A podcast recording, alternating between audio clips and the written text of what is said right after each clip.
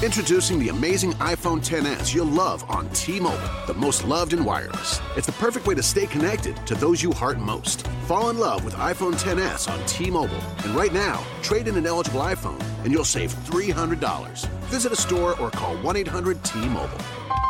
If you cancel service, remaining balance is due. Qualifying service and finance agreements required. 279.99 down plus 30 per month times 24. Full price 999.99. 0% APR for well qualified buyers plus tax on full price. Allow 8 weeks for rebate.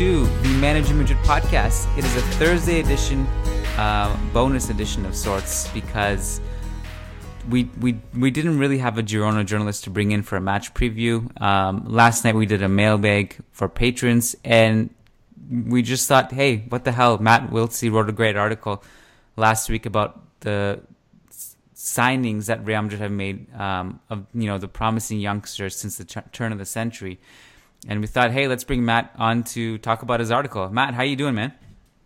I'm doing well. I'm excited to uh, talk about this article, especially given uh, Vinicius just scored a nice double last night, so it comes at a good time. We got a youngster up and coming, and now we can uh, take a look back at some of these guys we signed over the past 21st century and uh, see how, how all these careers kind of panned out. They're all different. They all have their di- a different story, so it'll be fun. So your article was called "Taking a Look Back: Real Madrid Wonder Kids of the 21st Century," um, and it was to, to examine the careers of Real Madrid's former young stars. Well, not all former; some are current. But basically, tell us the parameters. Like what what fit your criteria in writing this article? So tried to keep the parameters pretty simple but pretty strict at the same time. Um, we're looking back at each season since the start of the 21st century, and we examine any signing or official promotion to the Real Madrid first team. So not debut, it's actual promotion from Castilla uh, to the first team, and the player has to be at or below the age of 20. And then for most of these guys, we have perspective. Obviously, some of these guys are still in their career or ongoing, but we have a large enough sample size to use uh, as perspective and kind of talk about how their career panned out. You and based on those parameters, like you and I talked about this off air a bit, um, it surprisingly narrows it down more than I think you would generally would anticipate. If you if you made a list of all of the you know the best young Real Madrid players, it would be very long. If you were to narrow it down to players who have made their debut or called up to the first team under the age of 20, it's surprisingly small. Um, and so so I guess were you surprised about that? Were you surprised that the list ended up being shorter than you? I'm sure you were relieved too because you didn't have to write like yeah. eight million words. Yeah, you're right. In both on both occasions, um, I was surprised. But when you, I mean, when you think about it, a lot of guys, if if I just upped the parameter by one year to 21, I think the li- the list would have been a lot longer. Um, and a lot of guys like they make their debut maybe at 20 or 19 but they don't actually officially get promoted. They play one game and then they're off on loan. And yes they're hyped up but were they they weren't actually part of that first team squad. So that i wanted i wanted to keep the list uh, a good size but also guys that were actually part of this team actually part of real madrid and were full bona fide like star young stars. I mean we all had for most of them high hopes. Some of them fulfilled those hopes, and some of them did not. Um, I may, I may have like I, I didn't, I didn't go through and take the time and see if I can prove you wrong if there's a player you missed. Um, and I honestly had, have no energy for that, and I completely trust you because you're a fantastic writer and you know your shit. But something that came to my mind like just now, there was a player called Miguel Palanca. Do you remember him? Yes. I didn't. I don't. Do you consider? I get. Was he promoted? I don't uh, know. So he made his debut 2008. That was 10 years ago. Yeah, I, Uh, I remember he made his debut during the Clasico. Yeah. I don't know if he actually fits under 20. I think he may have been 20 at the time. At any rate, he's not significant enough to make a list regardless if he fits the criteria or not. The only reason I mention it is because the Miguel Palanca experience, which lasted three games, I think, for Real Madrid. He was 21. Was he 21? Okay. Yep. Let's let's talk about him because he's Yeah. he is, otherwise no one will ever know about him until the day we die and it's our duty here today to make him relevant for 10 seconds. Miguel Palanca uh he's was born in in Tarragona, Spain. He's now 30. He's playing for. He's still playing. That's so two things um, blew my mind about just looking this up right now. He's still playing, uh, and he's playing in Greece, and he's only 30 years old. It's it. I feel like it was like three decades ago when we saw him come on against Barca, and the story of that game goes, um, that was the December Clasico in 2008, and we were going into the Camp Nou. Literally, was zero players. Um, there was everyone was injured. Everyone from Robben and Robinho, like our whole like starting eleven was basically makeshift, and we had no one to go into that game with. We lost two 0 and in the second half, we're like, okay, well, this game is clearly out of reach. I don't even think it was possible to find anyone on the bench you could bring on. And this guy, kid named Miguel Palanca, comes on, and no one even knew him at the time. It's not like he was blowing away anything with Castilla. He was promoted just for that game, and he came on for Sneijder. He came on in the second half at some point, and that was it. And then I think he played another game against Valencia later in the season, and and he was gone. So there's there's a shout out to Pal- Palanca. Do you remember Yeah, he anything made- differently from him? Yeah, he made. It looks like he made three appearances for the team that year, and like you said, I remember. I remember just being completely shocked when he came on. He, I, bel I believe he came on at halftime. I was just like, "Who is this kid? I've, ne- I've never even heard of him." There was no, no one had heard of him. Like there was no talk of him in Castilla. Um, he wasn't one of those big up and coming names, and Juande Ramos just threw him on there. And he actually he didn't play. I remember he didn't play poorly in that Clasico. Uh, he didn't really have a big impact. We ended up losing, but um, he he didn't play poorly, and he never was really given much of an opportunity after those two games, like Real Madrid and then Valencia a week later. But after that, he, he was just kind of forgotten about. um, that was that was a game where I think our expectations were were, were crazy low, and um, actually maybe some revision, revisionist history. The, the the team wasn't as bad as I thought it was, but we were missing Robben, we were missing uh, Robinho, we were missing. Um, can't remember who else we were missing, but basically, I remember we had that one opportunity in the first half where Drenthe was one on one with Valdés, and he missed it, and that was like our remember one chance to, to to salvage anything from this game. Who, by the way, Drenthe is on your list, so let's get into it. The first name on your list is Sergio Ramos. Um, needs no introduction. He, um, you mentioned that we signed him for 27 million euros. At the time, it seemed steep, record for a teenager, um, but we can all agree that he's been a bargain.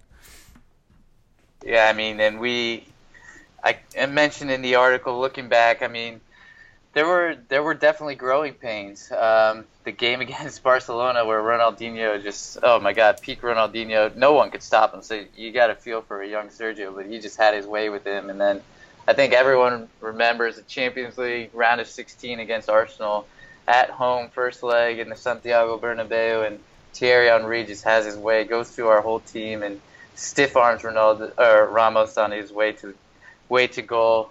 And um, but I, I I know we've talked about it a little bit before. I think even at 19 years old, Ramos for me was he was. I mean, granted, the quality of our squad was far far inferior to what it is now, but he was still he was a, one of the first names on the team sheet. He was especially his second season when he started playing right back. Um, he was he I I was just so impressed with him as a teenager. He just had all the physical tools. He had the technique. Like you could see that he was going to be a great player. And you saw like you saw kind of already at that young age the leadership qualities in him. Like you saw he was going to be a future cog for Madrid.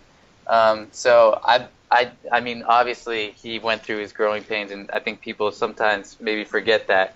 But at the same time, I don't want people to think like he wasn't one of the best teenagers out there because he was. His talent, his agility, his athleticism uh, at that time was unbelievable. Like it was, it's like oh my god, is how is this guy a defender? And he just he's a freak. He was he was an athletic freak, and it's kind of crazy to look back now. Like you you, mentioned um the the Ronaldinho getting carved by Ronaldinho and Henry, and you know peak Ronaldinho and Henry, which they were both were at the time, by the way. Um, could do that to anyone. So it's so we kind of give him some some slack there. But the weird thing is that Ramos had all these wrinkles in his game throughout, like, and a lot of growing pains, as you mentioned. And it wasn't until later in his career where he became like a big game player, like where we really relied on him. Like I had no doubts going into Paris that Ramos will step up, win or lose, because we see a lot of brain farts in the smaller games, but in the big games, there's never been a question, um, especially later in his career. The interesting thing about him is that when he was a right back, he was vocal about saying he wanted to be a center back. And we were all like, no, please don't give this guy what he asked for because he'd be a disaster there. Um, his positioning seems wonky. He attacks a lot. And now you look back, you're like, how was this guy ever a right back? Like, thank God for that transition because you're like, when you look at him play now stylistically, you can't even picture him the fact that he was a right back for so much of his career and he just transitioned there. But I think you're thankful for it. It's and it's weird. I remember the last time we experimented putting him back there as a right back in a big game, in a meaningful game, was when Mourinho did it in Dortmund. And we got roasted just collectively. And and that was like the last time we saw him there. And sometimes you just forget that this guy was a right back, you know? Yeah, he I think I feel like he uh when he really came of age was when Mourinho moved him in back into center back because he was playing right back for. I mean, even when Mourinho's first year, he was still playing a little bit of right back, and uh, I I I honestly because his first season with the club as a 19 year old, he actually started and played as a center back, and then when Capello came in, he moved him out to right back, and I always always preferred him as a center back. I always thought he was much better as a center back because he always he seemed to always get caught out, and um, he he fouled just so much as a right back. Um, he always he was always getting caught out and just fouled a lot. But one thing that he was able to provide back then with his incredible, like you said, agility and athleticism, all the physical attributes he really had. Um, he could just bomb forward, and he was a great attacking right back. Um, and his cutback, his Cruyff, and his little cutback was was famed. So, um, and growing up, I mean, I played a lot of right backs. So growing up, uh, he was the guy I looked to, and uh, that cutback became one of my go-to moves. So I credit Sergio for that. I think it was the 06 07 season. I could be wrong. Where we we beat Barca 2 0 in the Clasico, and it was like within the first minute where right back Ramos bombs up the field and puts in this beautiful cross to Raul, yep, who heads it home. I remember that. That was the best. yeah, that was like the my main memory as Ramos's right back. Like, wow, he could yeah. do that, and we just yeah. we forgot that that that version of Ramos exists. And I think we like that the transition we see now. We see what he's become, um, but it's just kind of weird to think about. Like he was such a different player earlier in his career.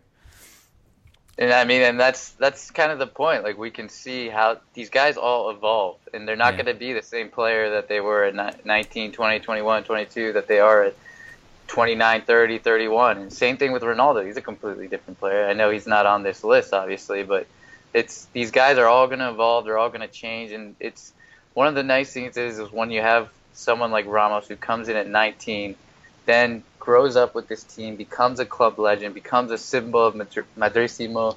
Like it's that's everything you could ever ask for when you sign one of these young players, and so we just gotta. I, I think Ohms talked about it before. You just gotta enjoy the process and enjoy watching these guys develop. Because yeah, not all of them are gonna pan out, and we're gonna keep going down the list here. But it's nice when you do have someone like Sergio Ramos come through. Like that's that's what it's all about. So. Which, by the way, they almost never pan out. Like statistically, factually, the the percentage, the the chance of one of those players panning out and becoming a Raul, becoming a Ramos, becoming a Casillas are insanely rare. So when when they do come along, you you cling to them. And I wrote about this in my Raul article uh, earlier in the week. It's that we were waiting for a player like this since Di, Stef- Di Stefano, essentially, and then we thought when Raul retired, we had no idea when we, we would get the next Raul, and turns out Ronaldo came along and was blew everyone's minds away. But we've been waiting for like the next Raul, the next X, like so many times throughout our lives, and they just don't arrive, and they yeah. just don't live up to it, and they're so rare, and you, you just have to appreciate it, you know. Um, the next guy we're going to talk about was supposed to be the next Redondo. Fernando Gago, signed in 2006, 2007. Along in that, in that was that this? It was the same year where we brought in Higuain and Marcelo. Did they all come in the same window, or was? Yep, they all came in the winter market of 2006, 2007 season, and uh, back then the president was Ramon Calderon. Uh, our sporting director was Mihat. I can never say his name well. Mihatovic. Yeah. yeah. And then Capello was the coach, and we had a lot. Our our squad was pretty old back then. A lot of players over 30, so they wanted to rejuvenate the squad and sign three uh, jewels, quote unquote, of the South American market. And Fernando Gago is probably the most talked about and most hyped of the three of Higuain, Gago, and Marcelo. Yeah. Um, I had really high hopes for Gago, as did a lot of people, but I was super excited about Gago. And and certainly you're right. Out of those three who came that sum, that winter, um, everyone was looking at Gago. I think if anyone if anyone saw like Higuain, for example, come around, it was like a bonus. Um, Marcelo was still relatively unknown then. We we just didn't know. He was also the youngest of three. He was 18. That was actually at a weird time that even in Canada, we actually got a chance to see a lot of Boca Juniors. Um, they showed a lot on TV, in both highlights, both full games. Um, and Gago was incredible. Like we never really saw that version of Gago when he came over to Europe. Um, by the way, he's still playing um, regularly for Boca, and he's back there, and he's part of the national team. So good for him to be able to prolong his career as much as possible. Um, he never lived up to it, bar like a few games here and there where he looked good, um, but he never could live up to, certainly not even close to Redondo. Um, I think he was compared to him mostly because stylistically he was he was kind of elegant, but not as elegant. He was tall. He was a deep lying playmaker, um, but he wasn't nearly as efficient. His passing wasn't as good. His tackling was good, um, but I'm not sure his positioning made up for it. And essentially, we got a couple years of Gago, a few years of Gago, a couple where he played consistently. And uh, I mentioned this on last night's Patreon podcast, Matt, because someone asked me to go through. Someone asked if this was the darkest time to be a Real Madrid fan, and it's like I had to just like set people straight, like, "Oh my God, no, you have no idea. Nah. you have no idea what it was like." And yeah. 03, 04 was a disaster the the early 90s like towards the end of Butragueño's time was was not impressive at all we were mostly in the UEFA Cup uh, we finished sixth in the year in the league one year. And there was those like what dozen years that we go out in the Champions League? And there was six uh, years six years that was the worst. six years straight where we were going out in the round of 16 the most traumatizing of those six, in my opinion, there was all six of them were bad. Don't, um, but if I were to rank them, I think the most traumatizing was the four 0 at Anfield where we lost uh, to Liverpool, and Gago just looked completely out of his depth. And not only in that game, and, and also just like in the six two in El Clasico, um, him and Lass just couldn't really mesh together in in the midfield and I won't lie. If you go back and you think about Gago, it's mostly bad memories, unfortunately. Yeah, yeah. That 2008, I think it's 2008, 2009 season. We had the all white kits with the collar, black stripes. Like the that's when we lost to Liverpool. That's the 6 Oh my God, yeah. That those were yeah. that was definitely a hard, hard season. Um, and I feel like Gago.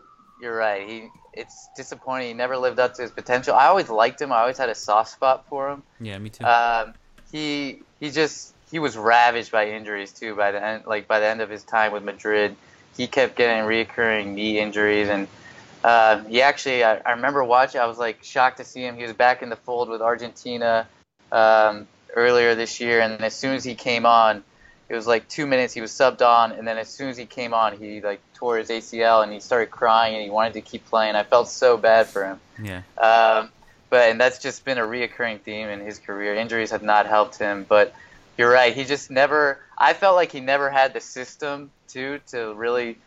He had the like at one point under Schuster, it was I think the midfield was Gago, Sneijder, Guti, midfield three, Yeah. with Robinho, Ruud, and Raul in front of him, and uh, like Gago is the lone defensive mid with that type of midfielder. You can the, the, he was a kid who didn't have that. He didn't have the physical. He wasn't a Kanté. He didn't have the physical tools to the motor or anything like that. He was more.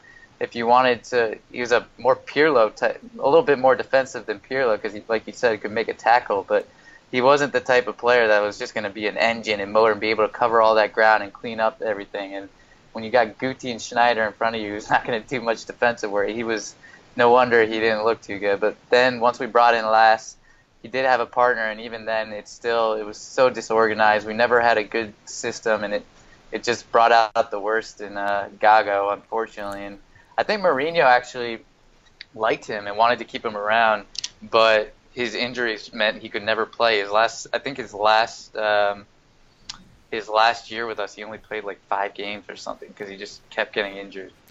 Um, look, the the the Gago Guti Sneijder thing was actually, in a way, um, completely amazing compared to some of the horror shows we saw like in previous years. Because there would, I remember there were games we had Guti and Beckham was were two central midfielders in the four four two. Um, in all this, I feel I felt bad for Guti the most. I felt like he's he's probably the most talented of everyone in this midfield, and he's just.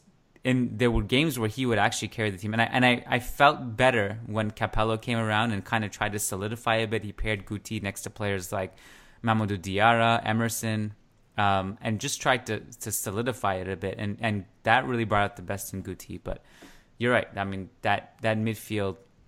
I think they were hoping Gago could become a defensive midfielder, if not stylistically, at least in terms of like a modern presence where you don't you're not a destroyer, but you're an organizer, uh, you're a distributor, and and Gago just never could do that at an elite level. So of the three that came that that winter, I think we can agree that Gago was the least successful, Yeah, and and as as we said, was the most hyped. the most hype. The second most successful, and probably least hyped. I don't know if he was le- less hyped Nah, I than think Marcelo. Marcelo was Marcelo was the least hyped. I think nobody knew. Nobody really knew Marcelo. So Higuain is, I think, a lot of people had a hate love relationship with him, and it wasn't until his third season where he really took off. Like from 08 to 010, those two seasons, he was great. He was fantastic. I think the biggest knock on him, uh, because by the end of it, his goal scoring ratio was pretty good for Real Madrid.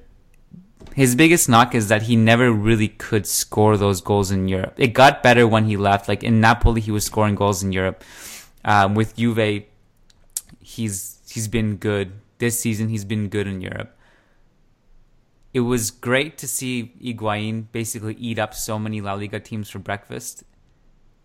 One of the the worst images I have, and it's not it's not a bad image of him. It's it's more of a I'm trying to say it was a traumatizing moment. Was his open net miss against Lyon, which was I think the sixth straight year at that point where we were knocked out at that stage of the Champions League.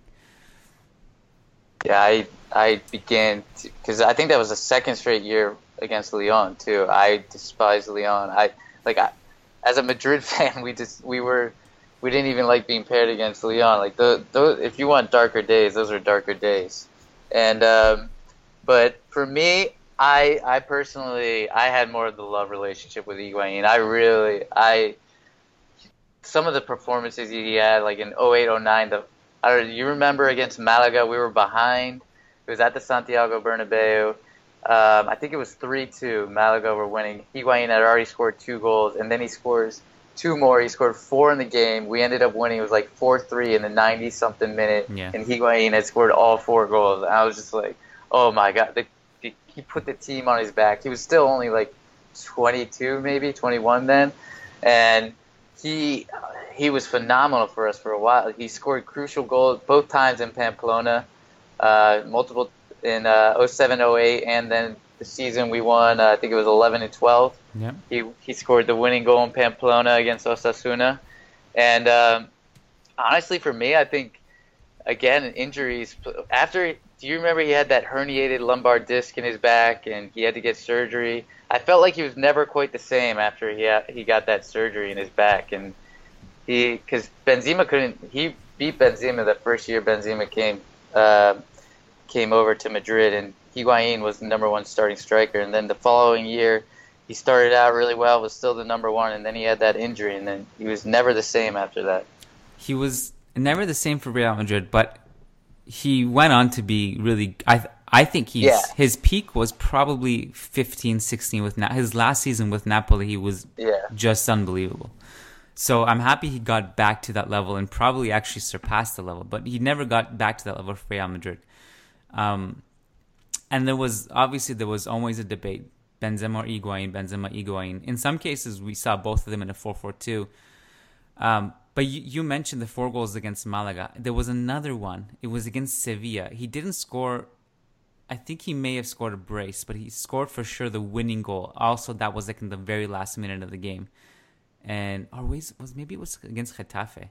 See, this is the thing. Like we have a lot of good memories of Higuain in La Liga. It's just it never really translated to Europe. And like the, Yeah, you're right. the eye test backed it up. The numbers backed it up. It's um, I'm I'm glad he kind of like is getting the shtick off of him this year, and you know, scoring against Tottenham in the second leg, and but my God, I mean that was the biggest justification was when we sold him was like, I we just don't know if he can he can put you uh, on his back in in a do or die Champions League game. You know, we I just spent so much time writing that article about Raúl, and half the article was just examples of Raúl going into these desperate situations and, and scoring these really clutch goals. And we never really felt like that with Higuain in Europe.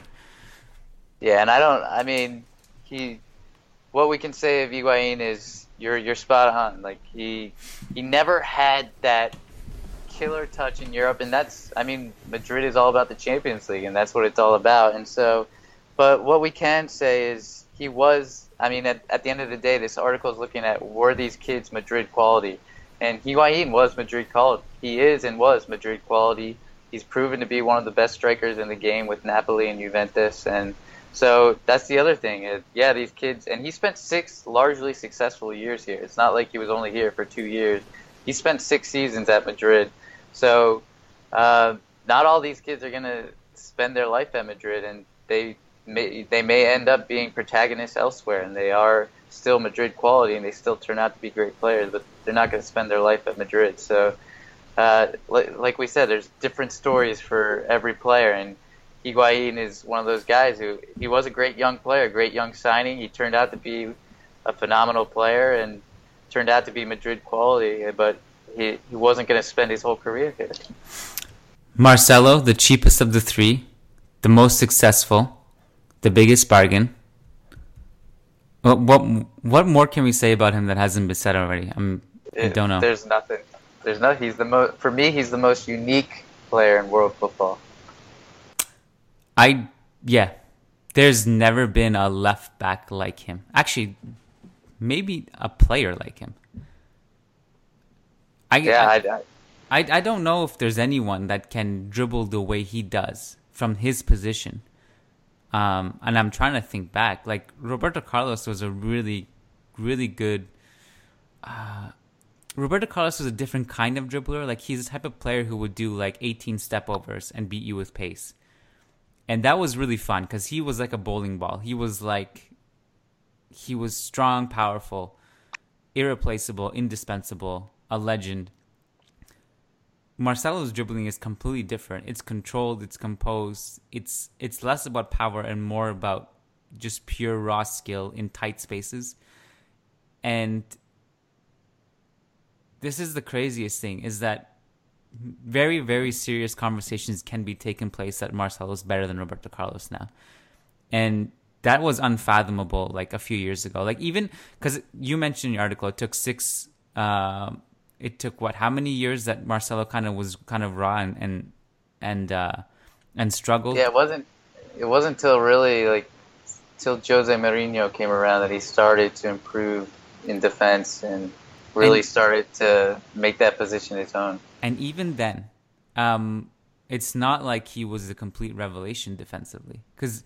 Yeah. And and we think we kind of think in our heads, oh, Marcelo came it, uh, a few years ago. Marcelo really stepped up. It really wasn't even that long ago. I think because I wrote an article about Marcelo in 2015 or 16 for 442, outlining all of his defensive frailties and backing it up and, and showing examples of how, how naive he can be defensively. And that was like two years ago. It was I'm not even sure if it was two years ago, but I think we've seen strides then. But even this season, we've seen a lot of things that you know, like if you play Marcelo, you better have a defensive scheme that covers for him, because you're not playing left back. You're playing an extra. Uh, an extra unlocker of defenses from a deeper position. He's not a defender. So if you're going to play him, you have to have a scheme that accommodates for him. Um, and I think that's why you kind of see like a lot of the presences on the left, which is kind of weird. Like, because if you look at Zidane's scheme, you, Bale, Benzema, these guys spend a lot of time on the left, Isco too. And on the right, it's like Carvajal almost has that whole flank to himself, unless Lucas Vázquez plays there uh, on, unless Modric is doing a lot of deep work right in the flank. And it's weird because all the offensive firepower is on the left and the defensive coverage is mostly on the right. And it it feels like it should be the opposite. Like so many times this season we've seen Marcelo just completely out of place and like, okay, it's fine. We have we have cover for him, right? Like, nope, we just we just don't. And um, whether you go back to the game against uh, Celta and Balaidos, uh, against Girona, you've seen examples of this. So it's not like Marcelo is not going to be known for his defense, and he's if he's not known for it now, he's not ever going to be. But what he does with the ball, um, I don't think I've ever seen ever. Yeah, I mean, he's so. What I love about him, he's so natural and he's so nonchalant about the way he pulls things off, and it's just sometimes you just you just laugh like when you see it, it's just unbelievable. You just your jaw drops and you just laugh. You're like, oh my god, how do you how do you do that? And so, I mean, like you said, he's, he's not going to be known for his defensive skills. Although I do think it has improved dramatic, dramatically, dramatically since he was a young player. Um, but he's he's got that. He more than makes up with it because he's got that. He's a secret weapon. He comes from deep and can completely unlock a defense. So I mean, what what like you said, what more can be said about Marcelo? Royston Drenthe is the next one on your list. Do wow, you, what? do you? Wh- where were you when we signed Drenthe, and how much did you know about him? So, I had, I felt I was really really excited about Drenthe because I had been following the under twenty one European Championships and he lit it up. Like yeah. he, he looked like Ronaldinho. He was pulling off snakes. He kind of yeah. stylistically like a little bit played like that. And uh, outside of the foot snake and scissors, and he was so he just had all the tools. He was he was an athletic specimen. He had speed. He had strength. He had technique. A powerful left foot. I mean, he, he had it all. And uh, he was young. I mean, I was really, really, really excited about him. He came out his debut. He scores that golazo in the Super Cup. I mean, it this this the ceiling was so high with it. I think everyone was pretty excited, and then he's probably the biggest one on this one of the biggest appoint, disappointments on this list, and it's oh my goodness, uh, the guy retired by 30 years old after very disappointing career. He was, by all accounts, a huge flop, and um, I'm sure you saw how he revealed to Marca that he went out many nights in Madrid, couldn't say no, and as a Real Madrid player, it's impossible to, to give up all these parties, the beautiful girls, the beautiful city. Um, so it just the attitude was never there for him, and he he had it all to be one of the next level left winger, left what left backs, but it just never came together. So he was crazy good in that 2007 under 21 European Championship. Like just I was like, my God, this guy's so exciting. I can't wait for this guy to come.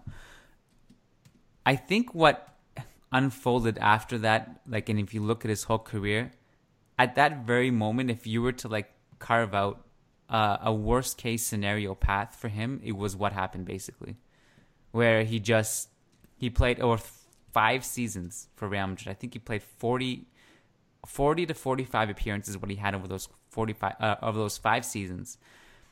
And apart from a few moments of brilliance, like I remember he had a really great golazo against Sevilla from deep in the it was the Spanish Super Cup. Those moments were so sporadic where and this is the problem is that he just didn't care about football. Like he did not did not care. Sometimes we can make that a claim about a football and it's not true because we just don't know what's in their head and we're assuming and it's unfair.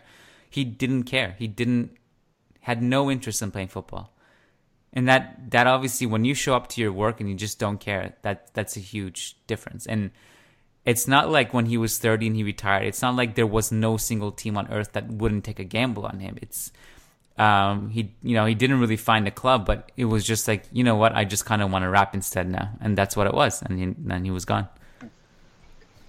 Yeah i mean he was definitely one of the biggest disappointments. Yeah.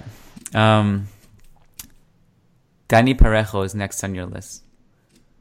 So this is Dani Parejo is uh, an interesting one. I, am interested to hear your thoughts as well. He was dubbed the jewel of La Fabrica by Alfredo Di Stefano, and he was. I mean, if there was any player that was weird, I, I felt most Madrid fans were really excited about coming from the Cantera. It was Dani Parejo. He was the first guy to really come up since the likes of Raúl Guti and Iker, Iker Casillas.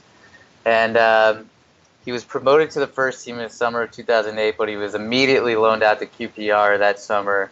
And they, I, I remember Madrid saying they wanted him to gain that extra physicality, add that that uh, aspect to his game, so that he'd come back and be ready to take on the next level at Madrid. And halfway through the season, as we talked about, that 2008-2009 season was just horrendous. Uh, Schuster was fired, Juande Ramos was brought in, and Parejo was brought back and the club made frantic signings in Huntelaar and Lass Diarra. And so Dani never really got an opportunity to play. I mean, I, I personally was I loved him when he played. He had he was so silky. He just played the quick one twos, quick one touch. Uh, he had an incredible touch. Uh, I I I want I I was rooting for him. I thought he was gonna be one of the next big stars. I I wanted a young Spanish player to come up through the team um, I liked how he played stylistically. I, I just liked everything about him, but he was never really given the opportunity. And is I guess the question is Dani Parejo Real Madrid quality? I, I think probably. I think he could definitely be a squad player here without a doubt, and a very good one. But I don't think. But the real, I think the real answer is he never hit those heights that were expected of him, um, and for that he might be dubbed a disappointment. I I liked the idea of what he represented was a a, a homegrown, basically talented central midfielder who could pull strings together, nice stylistically. I like what he represented. I I didn't like the way he played on the pitch, to be honest. I I never was that impressed with him. I think what he represented and what fans wanted him to be and hoped to be was a lot more than what he could do. Um, I also I also think he was he's he was wildly inconsistent. This is the best year of his career by far, and it's not even close. Like this yeah. is the first year he's actually showed us what he can do, and like, oh wow, this is the player you were supposed to be. Congratulations, you're 28, which is not that old now. I mean, like he's actually young, so it's not. It's not his career is not bad by any means, and Marcelino has got him to play really good this season. Last season, he was wildly inconsistent. He was frustrating to watch. He had temper tantrums. He's kind of like the the. Um, I think if you were to make like a, a table of the most annoying players in La Liga, it would be like Jordi Alba, Raul Garcia, uh, and I think Parejo would would find a seat there. Just he's and the fact that he was so inconsistent, um, I think it you know it drove Valencia fans nuts last season. He mentioned himself like he can't go out in the street because fans just will shout shout abuse at him, which is not okay. And um, you know, side note, I'm really glad that Andre Gomes actually got uh, a nice reception yesterday at the Camp Nou because I, I, firmly believe that these guys go through severe mental health problems and we just don't hear about it. But um, it's kind of cool to see what Marcelino has brought out in him, not only in terms of discipline, in terms of consistency, but also surrounding him with better players um, like putting someone like Kondogbia next to him, Soler and Guedes, like people who he actually can play with, people who can help him defensively, who can take the offensive load off of him to create. He looks really good. I would agree with you that he could pull off a squad role in this team. I don't think he's a he's a starter, but at this stage of his career, if this is his ceiling, I think his ceiling is probably good enough to be a squad player. But overall, Matt, I the Dani Parejo experience for me was was not like something like oh my god what what a shame like it, I, I don't know I didn't I wasn't that high on him to begin with to be honest. Yeah, I, I think I was probably maybe a little bit more high on him than you were, um, but I agree. I think we when it comes down to it, he just he didn't. He's the best. His ceiling is a squad player here, and I mean that's he's not gonna he's not going to hit the heights that people expected of him. Um, it wasn't again another one of these young players that they don't all pan out, and so you just gotta you gotta have patience with them, and you can't overhype them because you know you, you just don't know how it's all going to turn out. Unfairly for him too, um, we had just seen Ruben de la Red come into the team, who blew our minds. Oh my God! Don't get me started on Ruben yeah. He was my favorite. I'm devastated for him. I I think Ruben De La Red would have been a club legend. I he, agree. No, yeah. I don't. I don't even think that's embellishment. Like I agree. Yeah. Um, he was phenomenal. He was outrageously, outrageously good, aesthetically perfect. Um, and we had just seen him come in the the previous season, I think it was, and and then he De La Red didn't play at all the, the season where Parejo came in. Um, but we were just kind of like, hey, you're not De La Red. that's, yeah. that's not fair to him, but um, Sergio Canales. Tell us about him. So Sergio Canales really just shot onto the scene with Racing Santander. Um, as an 18 year old, he kind of like around the November December timeframe burst onto the scene, started getting some games, and scored two goals. Um, and immediately following his two goals, I don't know if it was on his debut or not, but immediately following his two goals, he scored again in another match and just became the subject of a very common transfer war between Real Madrid and Barcelona. And uh, Madrid would ultimately win the win the war. We signed him for 4.5 million. Uh, he was signed in the, that winter, but he was loaned back to Racing Santander to continue playing, and then would join the team in the summer of 2010 when Jose Mourinho first uh, took over. And he actually played amazing in the preseason, scored against Club America on his debut. He started the first match of the season, relegating Ozil to the bench. And uh, but from there it was just downhill. He never really got much more minutes. He only played 518 minutes for the club, 10 appearances in that one and only season, and another guy that was just ravaged by knee injuries, and it's it's a shame because again, it was another one I had high hopes for. Yeah, I really liked the way he played. Uh, he kind of reminded me of Guti a little bit. Um, I don't know if that's just because he looks a little bit like him, but he, he's a little bit played like him, and uh, I, I I had high hopes for him. I did too. I I think the Canales thing was more sad than anything, right? Like he was really talented. Um, for Racing, like there was definitely there was one game where he played against Real Madrid, and I think that's where we like really caught our eye. It was like, wow, this guy's really good. Um, and unfortunately, injuries just destroyed him, and that's really sad. And they were kind yeah. of out of, they were out of his control, and you just kind of feel bad for him. It's not like he and I, and I think it's really hard mentally to recover from all that. How many? Uh, yeah. He tore his ACL three times. I think three crazy. times, It was like always something. Like One it was never playing- nothing. Like it was always something. Yeah, and one time playing against Real Madrid, I remember it was like his one of his first games back, and then he tore it again playing at the Bernabeu against Real Madrid. So was, I always felt for him. He's starting to, I mean, starting to find some good rhythm now with uh, Real Sociedad. Yeah, he is. I mean, like, so he's been there for five years. He had, he played 36 games, sorry, 43 games in 14 15, which was um, the most of his career, which is good.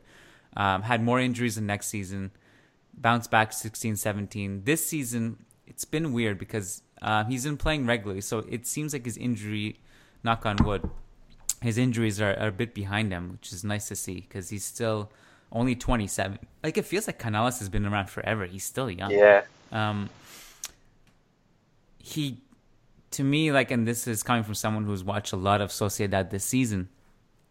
He he hasn't been good, and up until the last two three months, he's actually been really good. And I'm not sure where this resurgence has come from.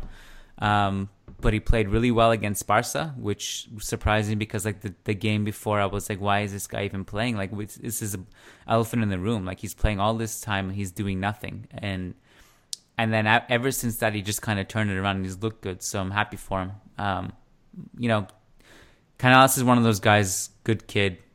You want him to succeed, so hopefully, hopefully he can make a career out of it. Rafael Varane needs no introduction. I don't know No how much more we can say about him, but please, please tell us. no introduction, as you said. Um, and when we, so when Varane kind of came onto the scene, he was only 17 years old. He was breaking into the Lens team. Um, and he, if you remember, Sir Alex Ferguson was all over him as well. Manchester United were dying to sign him. Um, but it was our man Zinedine Zidane that made the difference. Uh, it was a phone call from Zidane that kind of convinced Varane. Brought him. They brought him out to Valdebebas, gave him the full tour, uh, and he he he was convinced from there. And when he came in, no, we really didn't know anything about him. I remember uh, the summer he came in when uh, Real Madrid came out to Philadelphia. Um, I saw them play against the Union, and Varane got to start that game, and I, I was impressed. He was assured, he was composed, um, and he was only 18 years old. I was like, hmm, this this young kid's got this young kid's got a chance. And uh, every time he got an opportunity, he played well, and uh, fortunately for Varane, I mean, unlike Canales and Gago, he's dealt with injuries as well as we all know, and he rup- ruptured his knee ligaments early in his career, but ultimately it didn't curtail his development too much. He's gone on to be a rock at the back for us. So, um, and he's now finally kind of his battle with Pepe is finally ended. He's been able to cement himself as one of the first names on the team sheet. He's a future captain, future legend of the club. Already has three Champions League titles to his name. I mean, like you said, not much else can be said about Varane. We got this one right. You wrote about this, but the fact that he took that phone call when he was really young from Zidane, and then he was he didn't know who it was, but then he recognized the voice, and then he realized it was Zidane, and then he said he asked if he could we, they could talk later because he couldn't talk at that moment because he was studying for for university exams, and then he said that people thought he was crazy because he hung up on Zidane. What if if I was that was me in that moment? I'd be like, okay, I'll be I'll be there in ten minutes. I'm quitting school right now, no problem. Like I'm, yeah. I would have been like, if I like th- thought it was a joke or something, and then I realized it was done. I'd be like trying to call him back like like crazy, like, oh my god. I wouldn't take the risk. I'd be like, oh my god, what if this ne- this what if he he I hang up the phone on him? He's like, this guy's lost his chance, and that's it. I would have Yeah. packed my bags right there. I would have quit school. um, we're actually spending more time than I thought we would on this, but there's one, two, two players left. Yep. A third one which didn't make your list, which we will talk about. Morata, who I thought is interesting, an interesting case, because it seems like no matter where he goes for a starting role, he ends up being the backup. And I wonder if this says more about him than we thought when so many people were upset that we chose him over Benzema, including me. Um,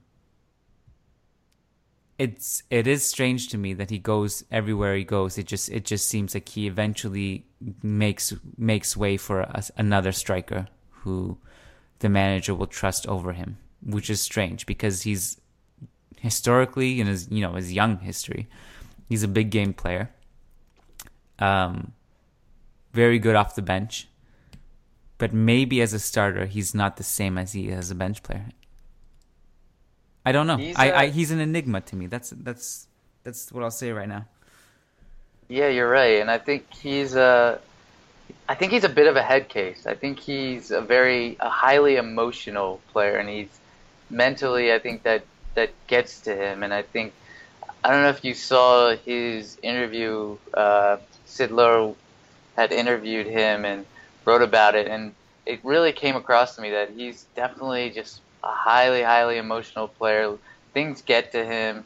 Um, there was a story about how like Chiellini and Buffon kind of he was crying after Juventus practice, and Chiellini and Buffon told him, uh, "Hey man, like you you you got to man up." Like they took care of him, but at the same time they told him, "You got to man up. Like this is this is Juventus." And uh, I mean, he he understood that and he got going, but I feel like everywhere he goes, he just kind of he goes through these, these, patches. He's such a confidence player. He's such a. I feel like maybe his personal life gets in the way. Like it's all it's it's a lot with him, and uh, I think mentally he's still very young. So, but I think mentally he's really that's his biggest that's his biggest setback. That's what's holding him back from being one of the elite strikers in world football. Is I think he just needs to have that killer attitude, that that confidence that he's knows he's going to bury all his chances and the confidence that he's a world class player. And he, I don't think he has that in him right now. So.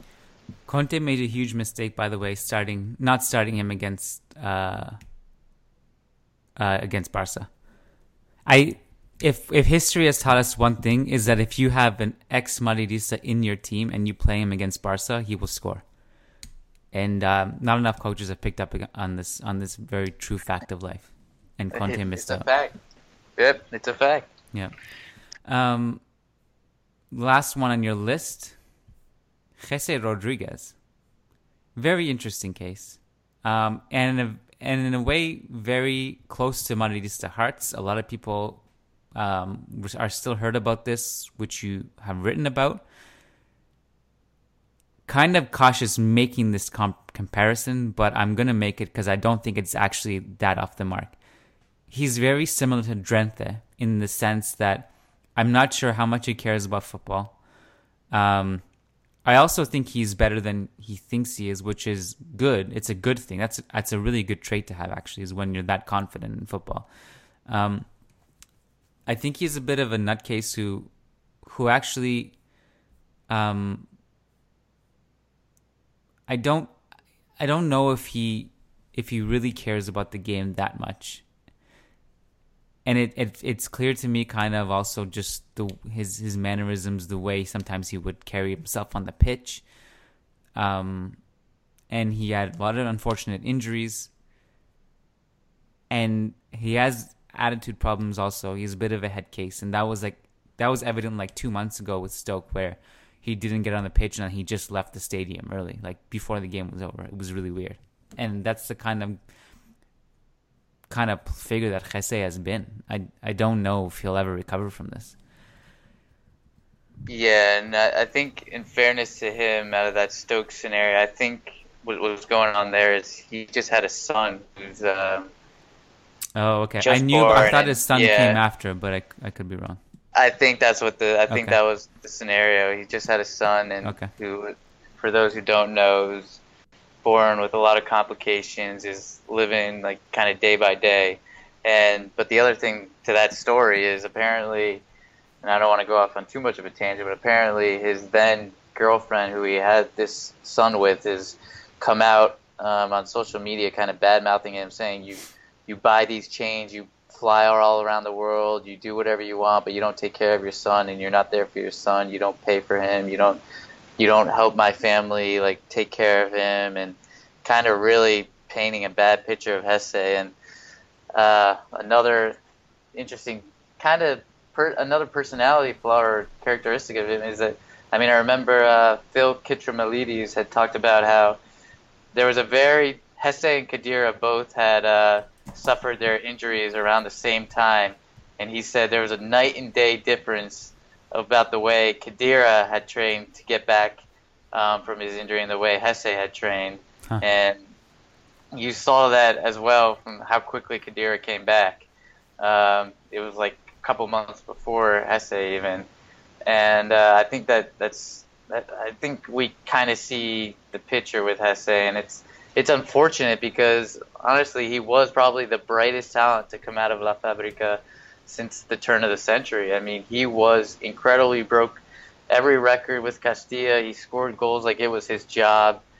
Uh, he was just, and that when he was breaking onto the scene with Madrid, he was just, he was, he was unplayable. And Ancelotti even said, if Jesé had stayed fit, we would have won the treble.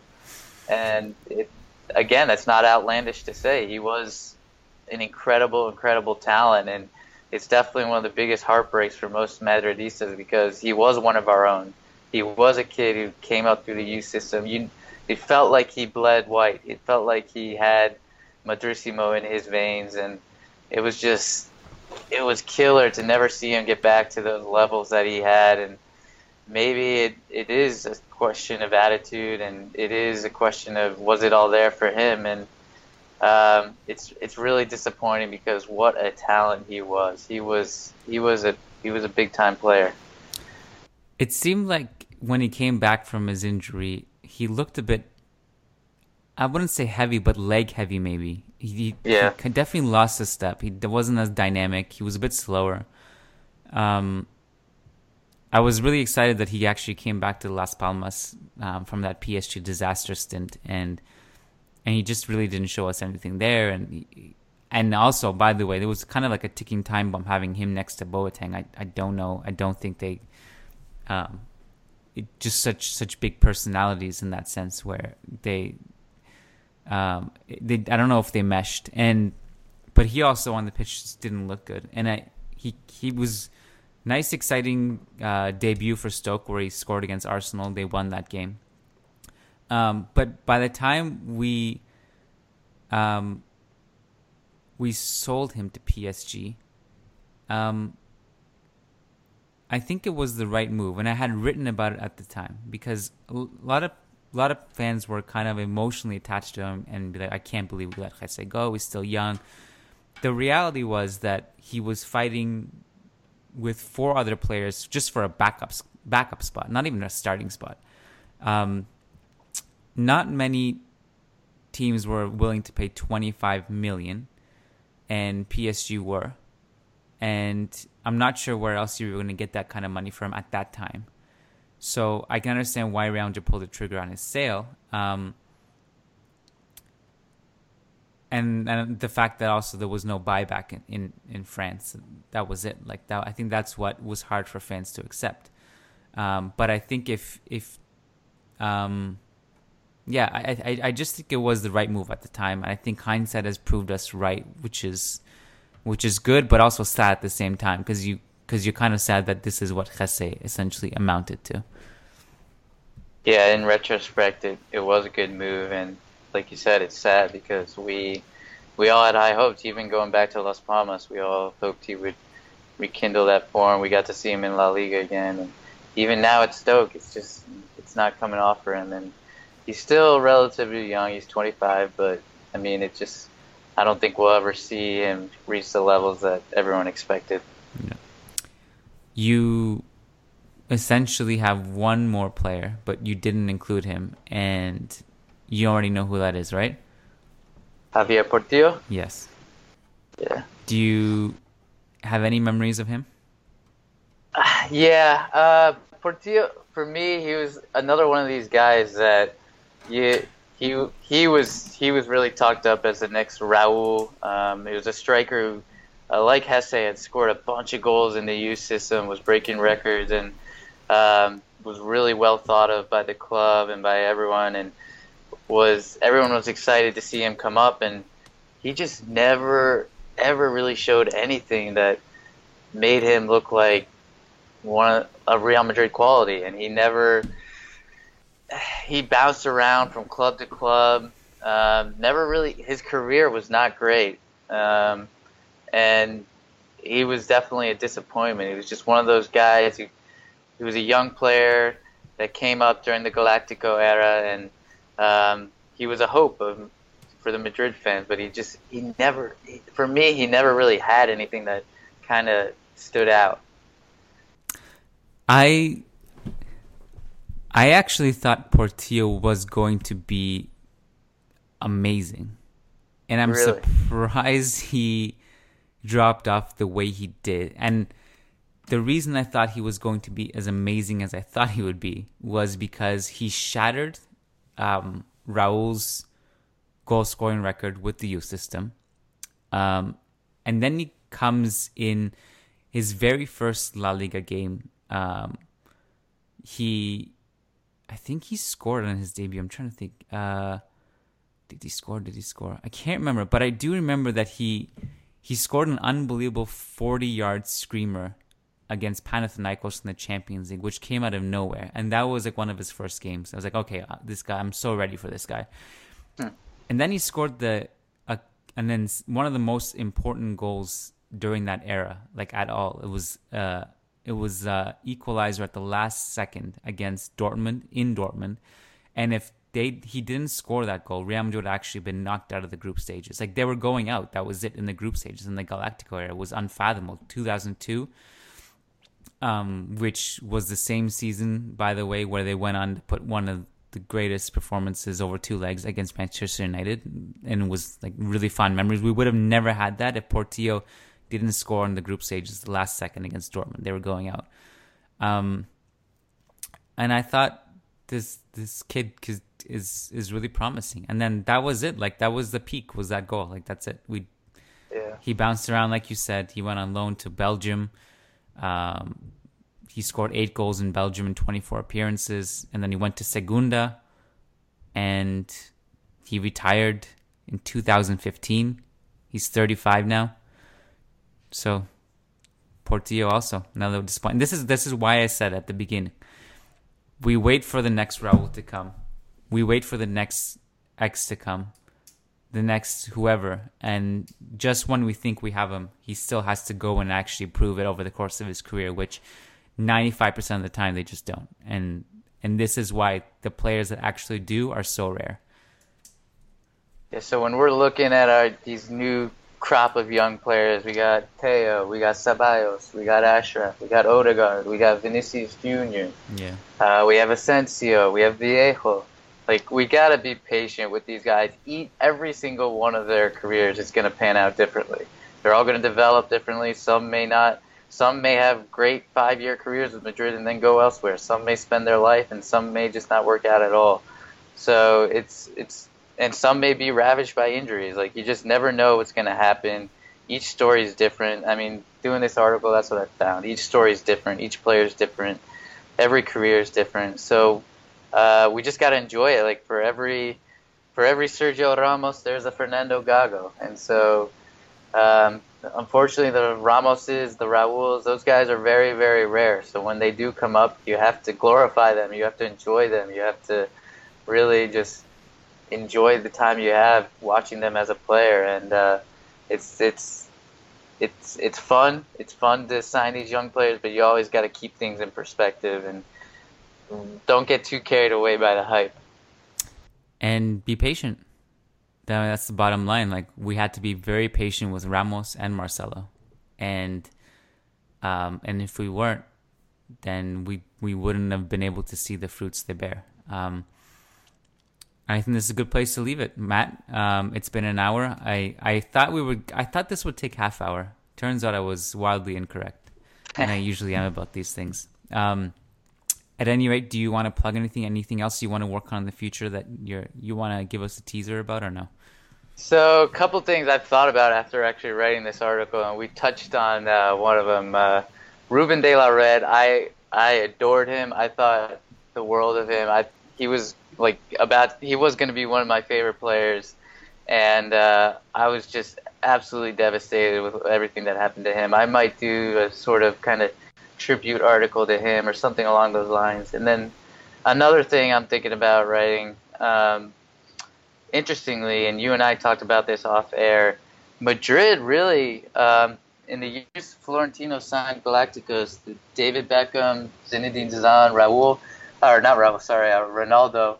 Mm-hmm. We those were the only guys we signed those summers. Yep. We didn't we didn't purchase anyone else. There were no other transfers, and a lot. I mean, I was surprised by that. You know, I, I feel like I remember us bringing in other guys, but um, that that wasn't the case. And I think it's interesting to go back and just look at how our strategy uh, strategy has evolved over time, um, how the market evolves, and uh, just looking, just giving some perspective on just the crazy world that is the transfer market, and especially for Real Madrid. Yeah, and I think I think one of the reasons we think that those summers were also like Zidane plus these guys, Beckham plus these guys, uh, OG Ronaldo plus these guys. I think it's because also like in the past, like 2009, 2010, when we had that huge influx, it was like four guys coming at once, you know? Yeah. Um, and transfer busy transfer windows. It wasn't until last season where we started to really kind of change that and only buy the essentials and, and, and fine tune the squad.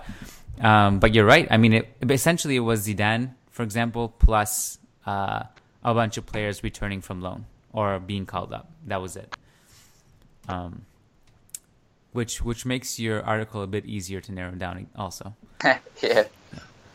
All right, Matt Wiltse. Um, let's let's wait for those articles, and uh, maybe we'll do this again. Uh, and certainly, I would I would love to to talk about De La Red too if you write about him. Um, very sad, but also just that even though it was brief, it was a it was a joy to have him in the team. Matt Wiltse, thank you for joining me. Thank you for your writing. Um, and Hala Madrid. Hala Madrid. Guys, before I let you go, I wanted to give a quick shout out to all of our amazing patrons. And for those of you listening who are not patrons yet, you're missing out. It's not it's only a dollar a month minimum to get in on the action, but you can pledge way more if you like, um, and also get different rewards based on your pledge. Uh, but one of the rewards is you actually get access to exclusive content, exclusive shows, such as all Champions League post games, um, including the mailbag I did last night about whether I would like to see Neymar in Real Madrid and who I would like to avoid in the Champions League. At any rate, one of your rewards is also if you pledge $10 or more, you get a specific shout out on this podcast. So I want to take the time to do this now. Um, so shout out to all these $10 plus patrons who support the show. Thank you so much, guys. Nick DeStefane, Frederick Sundros, Leon Stavronakis, Bjorn Salvador, John Fernandez, Said Mahad, Sergio Monleon, Red Bat, Anthony Vasquez, Yahya Ibrahim, Nick Ribeiro, Eric Rogers, Sheikh Hatiri, Ian Marley, Dan Berthy, Jahan Watson, Anton Hackberg, Jimmy Obaid, Daniel Smith, Solomon Artiz, and Jeanette you guys are unbelievable. You guys are just phenomenal human beings. Thank you so much. Um, means a lot to us that you guys support us. And also shout out to all of our patrons. Um, so many of you now, 340 I think was my last count, um, who are who are getting access to all our exclusive content and supporting us just because um, we like what we do, and that that is um, that warms our heart. So thank you guys. Kiyan Sobhani signing off, and Hala Madrid.